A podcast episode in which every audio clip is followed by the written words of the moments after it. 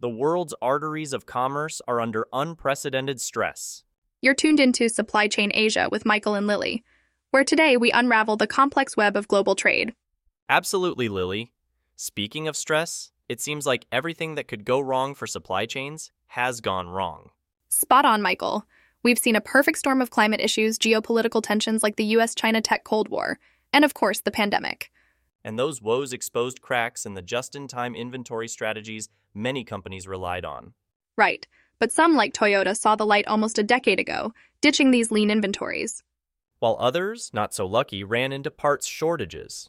But it's not just car makers, is it? Not at all. The tech industry, with giants like Apple, has had to rethink supply chain strategies as well. This rethinking is crucial because, let's face it, creating stockpiles is only a band aid solution. It certainly is, Michael. But let's not forget the fundamental principles of economics at play here. Right, Lily. Adam Smith championed the idea of countries focusing on their strengths over protectionism.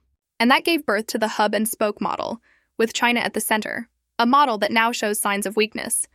Vulnerabilities exposed by catastrophes, like the blockage in the Suez Canal and climate change affecting the Panama Canal. This has sparked a shift from China to regional players like Vietnam and India. Smaller players that can't quite replicate China's megafactory efficiency. But maybe that's a good thing? Decentralization could be the path forward. It's reshaping global production and shipping dynamics as we speak. Logistics is feeling this too. Did you know, Lily, that the most bustling shipping routes aren't the trans Pacific behemoths anymore? That's right, Michael. It's the intra Asian routes that are buzzing, a nod to Asia's growing consumption and production. This will eventually lead to more but smaller shipments, a striking contrast to the past era of megaships headed to LA with massive loads. In response, the industry must navigate a new landscape more ports, more factories, but fewer goods per shipment.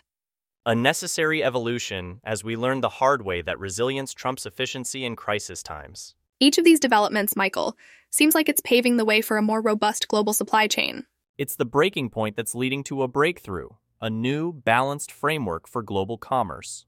To our listeners, the future of supply chains is being rewritten as we speak, and we'll be here to report every step of that journey.